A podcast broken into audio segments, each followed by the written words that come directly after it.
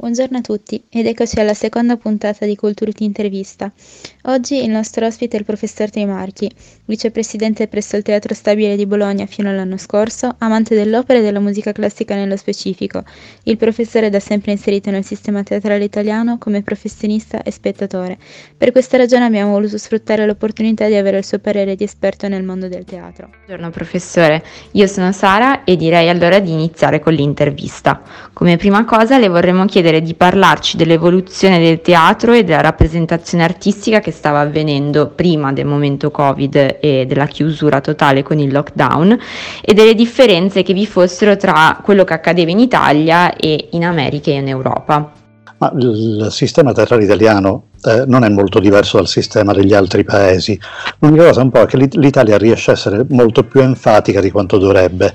Un, il tema è un, un, tema che sembra atmosferico, ma conduce con sé poi le scelte tecniche, per esempio il meccanismo di finanziamento, per esempio la programmazione, quindi i contenuti, per esempio la capacità di creare alleanze internazionali, comunque di creare sinergie con gli altri teatri. Quindi da questo punto di vista quindi, è simile, eh, per dirlo in modo leggero, è più ridicolo, più da operetta, perché tende a enfatizzare moltissimo. Per dirlo in termini più seri e più gravi, è un, purtroppo un sistema che ha molti pregiudizi, soprattutto c'è una deriva stupida, che è l'idea di avere una lettura quasi etica della cultura.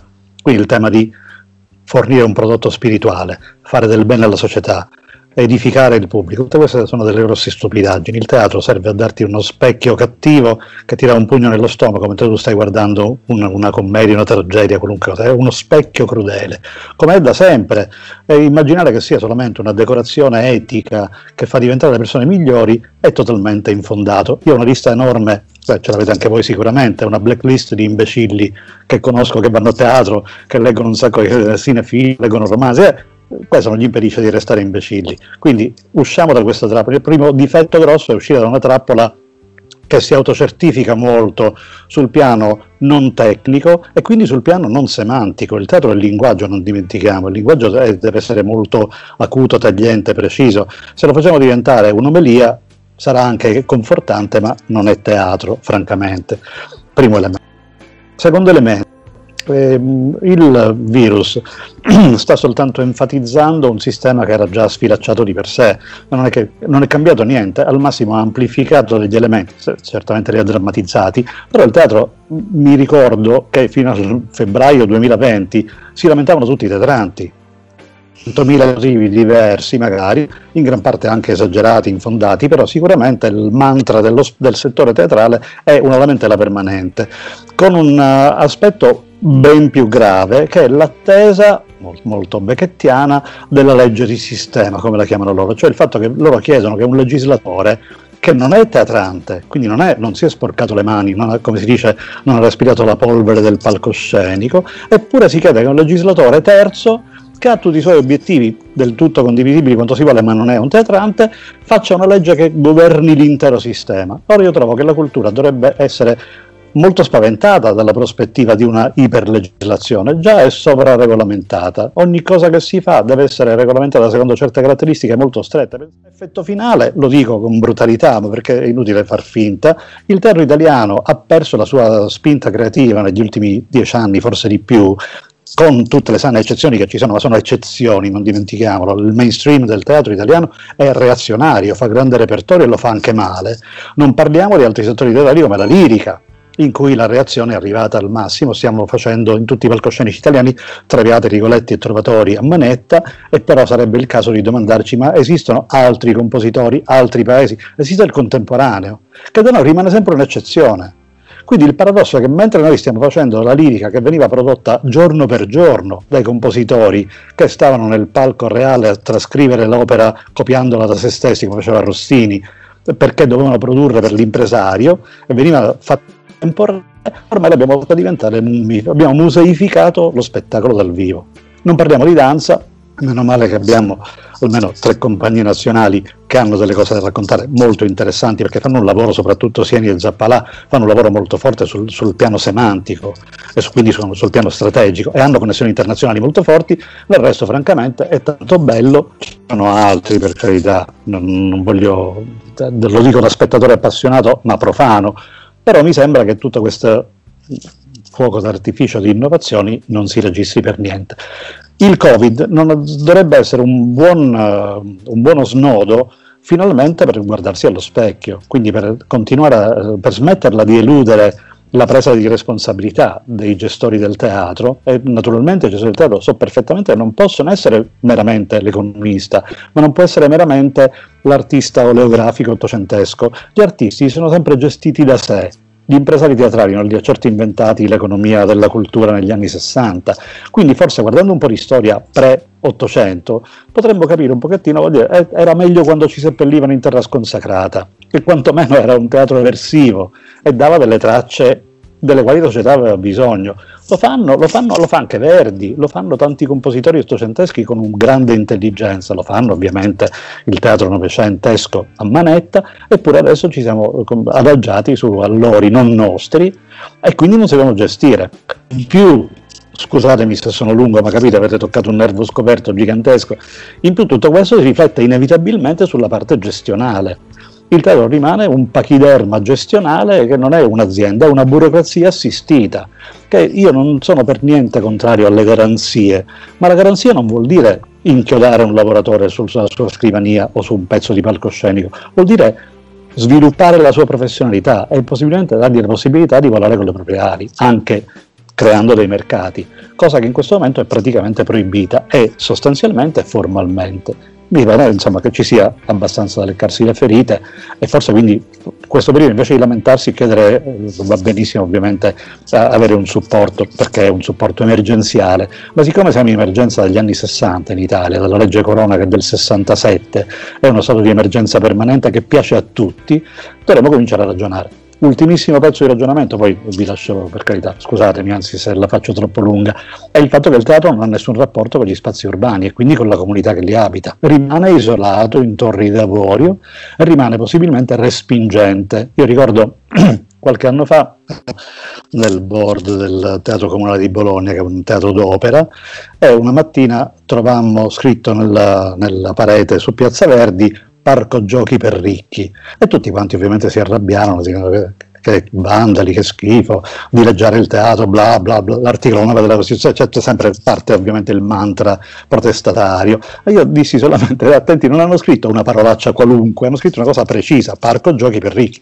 Evidentemente la percezione che sia, che sia giusta o sbagliata non è un problema mio, ma è una mia responsabilità da gestore domandarmi perché uno, pur vandalo, invece di scrivermi scemo, mi scrive Parco Giochi per ricchi, perché evidentemente il messaggio fisico che passo io, se sto aperto solamente la sera, arrivano i carabinieri in alta uniforme, eh, andiamo tutti, me compreso, in smoking, abito da sera e così via, il passante, il viandante, venisse anche da un'altra galassia, direbbe solamente è un parco giochi per ricchi. Finché ci compiacciamo di questo, non esiste non c'è da gestire nulla, è una burocrazia assistita. Bisognerebbe spingerla con molta violenza per farla diventare un'impresa culturale. Questa è la scommessa. Allora il fatto che il teatro sia rimasto così tanto legato a un modo più tradizionale di rappresentazione in Italia è solo colpa dei teatranti o anche di una richiesta generale degli spettatori che fa vertere il teatro verso quel tipo di offerta?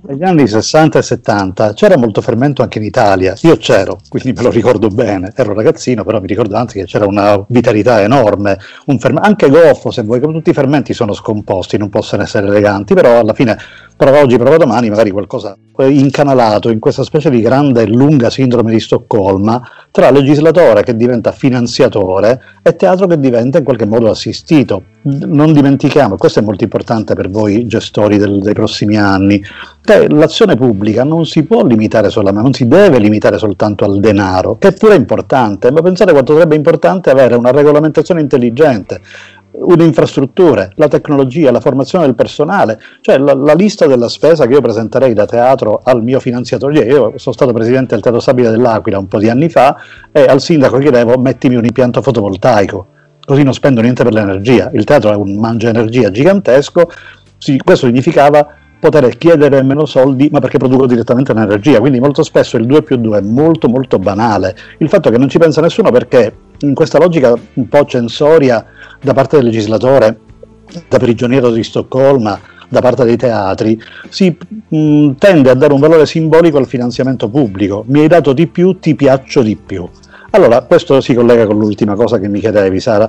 Ovviamente è chiaro che il problema del pubblico esiste, ma siamo sicuri che conosciamo il pubblico? Io faccio parte di una generazione di anziani, ovviamente, però quando comincio ad accorgermi che in un teatro d'opera sono tra i più giovani, allarme, allarme, mi preoccupo assai vuol dire che c'è una situazione che andremo a morire anagraficamente, se vuoi, il che non è una bella notizia per noi, però per il teatro è ancora peggiore. Vuol dire, allora, investire sulle giovani generazioni non è una cosa buona dal punto di vista etico, è una cosa intelligente dal punto di vista economico. Sono più lunghe, dureranno di più e soprattutto sono molto più affamate di avere un discorso, un dialogo, un linguaggio, un glossario creativo che in questo momento il teatro si rifiuta di offrirgli.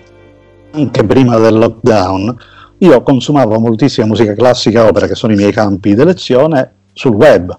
Questo non, non, solo non mi impediva di andare poi a teatro, ma addirittura ci incoraggiava perché scoprivo altre cose che altrimenti non avrei. Quindi, da questo punto di vista, l'opzione del, di un ventaglio tecnologico, di, quindi un linguaggio di canali di scambio molto largo e molto versatile, dovrebbe essere il lavoro duro al quale al quale ogni teatro dovrebbe sottoporsi, perché significherebbe solamente andare a scavare dove non sai che esistono i tuoi nuovi spettatori.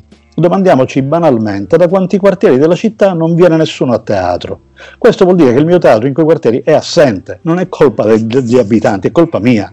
Quindi capite, questa logica del corteggiare il pubblico si è trasformata con il compiacimento di tutti, nothing personal, però è così, in una specie di caccia all'ignorante inesistente, senza dire perché non vado a parlarci che non vengono a teatro, io sento, ah, leggo anche scritte anche dai miei colleghi alcune volte il dovere morale, ma stiamo scherzando ragazzi, non, non cominciamo a parlare di altro.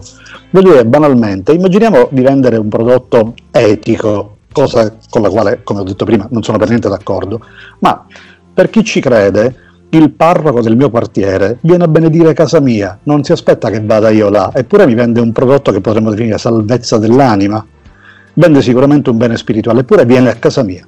Non dovremmo fare ancora di più noi così, visto che non vendiamo la salvezza dell'anima, solamente il piacere di riflettersi in una serie di questioni che altrimenti non affronteremmo. Quindi da questo punto di vista un po' di serietà richiederebbe che noi cominciassimo a rifare la mappa, a vedere in quanti punti, con quanti punti della comunità siamo connessi e non invece di corteggiare il pubblico che c'è già, dovremmo in qualche modo sedurre il pubblico nuovo. E questo comporta sicuramente una struttura diversa dal punto di vista fisico, dal punto di vista dei comportamenti, anche degli orari. Pensate banalmente, il teatro si fa in orari assolutamente bloccati perché non avremo i teatri la mattina. Non vuol dire recitare la mattina, vuol dire rendere il luogo familiare. Il teatro è un grande gioco. Ogni volta che riesco a portare le mie classi di studenti in un teatro vuoto, quello è uno scrigno eh, carico di misteri e rimangono tutti quanti affascinati non è portarli a teatro eh, travestiti da pinguini e fargli vedere in religioso spettacolo e fargli capire che c'è una fabbrica gigantesca, è la cosa più cross-mediale che esiste in natura, l'opera lirica, la prosa, anche la danza, per quanto la danza non ha la recitazione, però ha sicuramente due o tre elementi che la rendono come cross-mediale. Quindi invece di stare là a trastullarci con degli effetti speciali, abbiamo già per le mani tutto quello che vogliamo. E il paradosso strano in questo momento la società lo sta chiedendo e consumando attraverso canali non visibili. Nessuno sta facendo indagini su quanta massa critica di spettacolo viene consumata, viene fruita, come si dice, non è qua un, un linguaggio moralistico, consumata non è una cattiva parola dal punto di vista dell'economista, viene consumata quotidianamente da un sacco di gente che nessuno vede, nessuno intercetta e quindi nessuno alla fine cattura, snobbandoli alla grande. Mi sembra che sia un punto sul quale lavorare neanche prima ci fosse tutto questo grande via vai di persone che facevano grandi file per andare a teatro. Purtroppo. Assolutamente no. I dati sono... Però capite, allora anche qua, quando noi scopriamo che i dati ci dicono che dal 10% circa dell'opera lirica al 25-30% della prosa, questi sono i dati più o meno europei, sicuramente italiani, in Scandinavia va meno peggio, però sono questi i dati, non è un timbro cattivo sulla società ignorante, è una mh, allettante opzione di pubblico potenziale. Tutti mm. quelli che non vanno a teatro oggi non hanno scelto di non andarci, o non sanno che esiste, o quello che vedono è tedioso da morire e soprattutto è supponente, quindi li respinge, per quale motivo dovrebbero fare questa specie di calvario, di, di, di forche caudine, di andare a teatro. Provate a dire a un vostro amico che non ci sia mai venuto a teatro, vieni a teatro, la prima cosa che mi chiede è come devo vestirmi Questo vuol dire che il messaggio che passa automaticamente è o fai parte del club oppure non entri. Artists only. Questo è quello che c'è scritto moralmente, simbolicamente fuori dai teatri. Artists only. Che è l'unico modo per non avere pubblico e lamentarsi che è sempre comodo. Beh, sono arrabbiato perché ci lavoro da anni e su questa cosa qua mi ostino a combattere su questa cosa qui per iscritto e anche in tutti i convegni, incontri e cose varie. E nessuno ha mai detto non è vero. Solo che però alla fine mh, mm, riescono ad avere poi diciamo, la reazione moggia dicendo purtroppo manca e manca sempre, sempre qualcun altro che deve intervenire. Cominciamo a rimboccarci le maniche. Mi piacerebbe per esempio che i teatri si mettessero insieme invece di odiarsi tra di loro come fanno stupidamente, perché non sono in competizione contro di loro. Se vado al teatro A è molto facile che domani vada al teatro B perché mi viene voglia di vedere teatro, non perché l'ha fatto il teatro tizio, ma perché voglio vedere il teatro, come se tutti quanti comprassimo libri solamente di un autore, solamente di un editore. È talmente stupida questa cosa qua della competizione, che pure piace ad alcuni miei colleghi. Dopo disse no, la cultura non prevede competizione, sono tutte quante cose uniche e soprattutto sono diverso io volta per volta. Lo stesso libro letto da me la seconda volta non compete con se stesso perché sono diventato diverso io. Non è che ci voglia un'alchimia strana per capirlo. Allora, da questo punto di vista capite bene che sarebbe interessante che i teatranti A si parlassero fra di loro e B si mettessero a tavolino a maniche rimboccate e dire scriviamo noi la normativa che vorremmo. Dacci gli spazi urbani inutilizzati, pensate a una mappa di tutti gli spazi negletti nelle città italiane. Basterebbe dire c'è un posto negletto inutilizzato, dammelo gratuitamente, magari, magari me lo sistemi anche un pochino dal punto di vista, tanto rimane nel tuo patrimonio, io lo uso e comincio a invadere un quartiere in cui non essendoci niente finora crea un impatto fortissimo. Quindi capite, il nostro mondo è pieno di logica elementare fatta da, da banali 2 più 2, che però ovviamente eh, violano quella logica autocertificatoria dei teatri che sono i più fighi del mondo perché salvano l'umanità. E finché pensano così stiamo freschi la domanda era proprio come risolvere questo gap, se vogliamo, cioè trovare questo, una via di mezzo che possa portare effettivamente lo spettatore a comprendere quello che è il messaggio che, certo. che si vuole dare, cioè facciamo teatro fuori dal teatro banalmente. No, ma sì, purtroppo tu e io non possiamo farlo, nel senso non abbiamo la possibilità operativa di prendere, a me piacerebbe tanto avere un sacco di superpoteri e fare tanti cambiamenti, però posso dire sicuramente che il paradosso vizioso di questa roba qui è che i teatri quanto più sono consolidati e forti e quindi potrebbero in teoria permettersi il lusso di fare delle innovazioni, hanno più paura degli altri di farle per cui quello che dici tu, giustamente, si crea questa specie di gap binario tra i vecchi teatri tradizionali che si tengono nelle loro torre d'avorio e non eh, schiodano, non aprono manco una finestrella, e le cose innovative che sono gestite da, in un'atmosfera, diciamo così, non convenzionale che può anche in qualche modo un minimo, suscitare un minimo di diffidenza. Però quello che c'è in mezzo sarebbe che il teatro parlasse con gli altri, questo è fondamentale.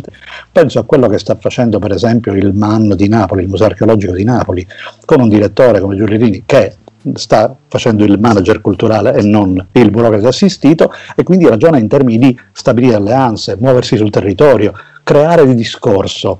Ok, che è quello che invece la maggior parte delle nostre istituzioni culturali non vuole fare, perché sempre, abbiamo sempre fatto così, Io, tutte le volte che ho provato dentro un istituto di esperienza diciamo, professionale, non di robe scritte per l'accademia, ogni volta che ho proposto qualcosa in una qualunque organizzazione culturale, la risposta era fatta da tre eh, dinieghi. Il primo è non si può fare, con la manina messa così, un gesto teatrale, come cancellare sulla lavagna.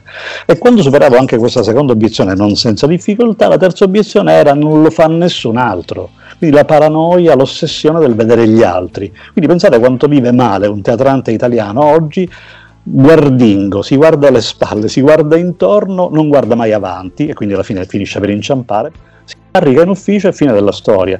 Mi spiace dirlo mi addolora da appassionato e per quelle volte che ho cercato di farlo dall'interno.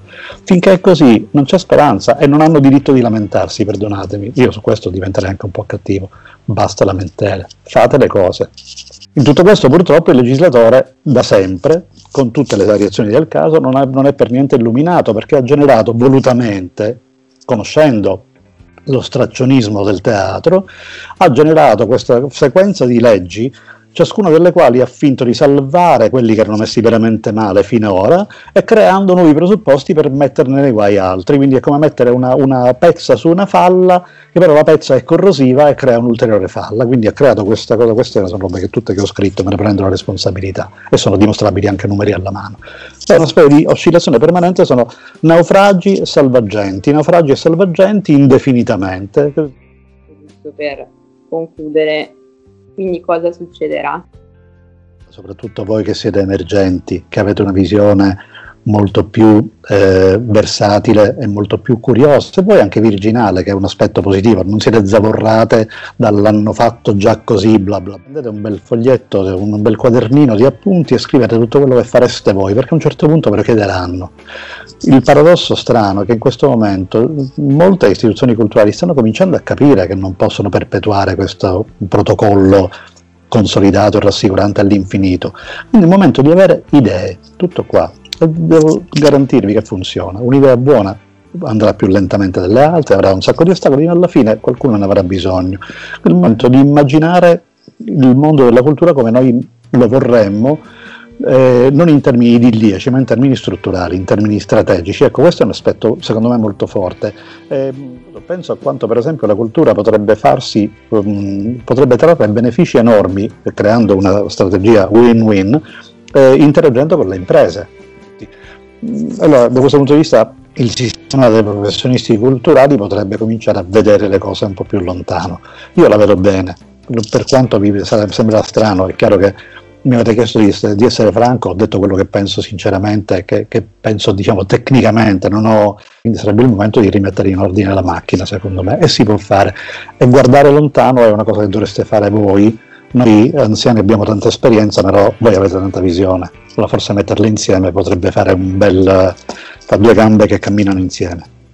Perfetto, la ringraziamo tantissimo allora professor Trimarchi per aver risposto a tutte le nostre domande e per averci dato tanti nuovi spunti di riflessione e mm, le auguriamo una buona giornata e ne approfittiamo per augurare una buona giornata anche a tutti quelli che ci hanno ascoltato.